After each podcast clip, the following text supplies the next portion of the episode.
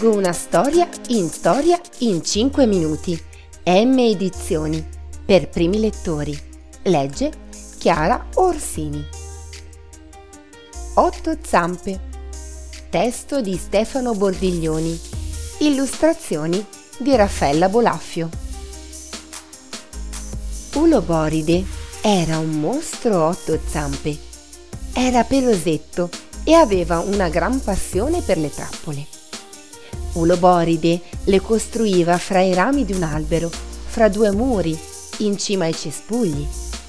Preparava le sue trappole con fili sottili, invisibili, ma resistenti e appiccicosi. Quando le sue vittime cercavano di liberarsi, Uloboride se ne accorgeva e correndo sulle sue lunghe zampe arrivava come un lampo sulla preda. Poi la avvolgeva con un filo resistente e la portava nella sua dispensa. L'avrebbe divorato con comodo. Un giorno però Uloboride decise di fare quattro passi a terra. Fu un grave errore perché a terra un nemico lo aspettava. Era un mostro a otto zampe come Uloboride. Si chiamava Licosa.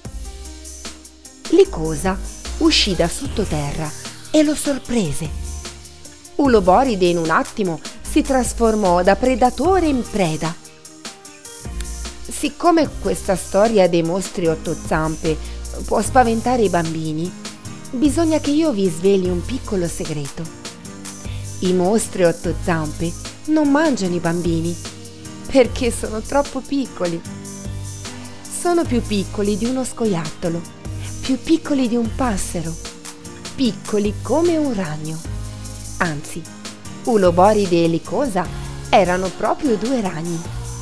Il primo catturava insetti con la sua ragnatela, mentre il secondo, più grosso, catturava anche altri ragni.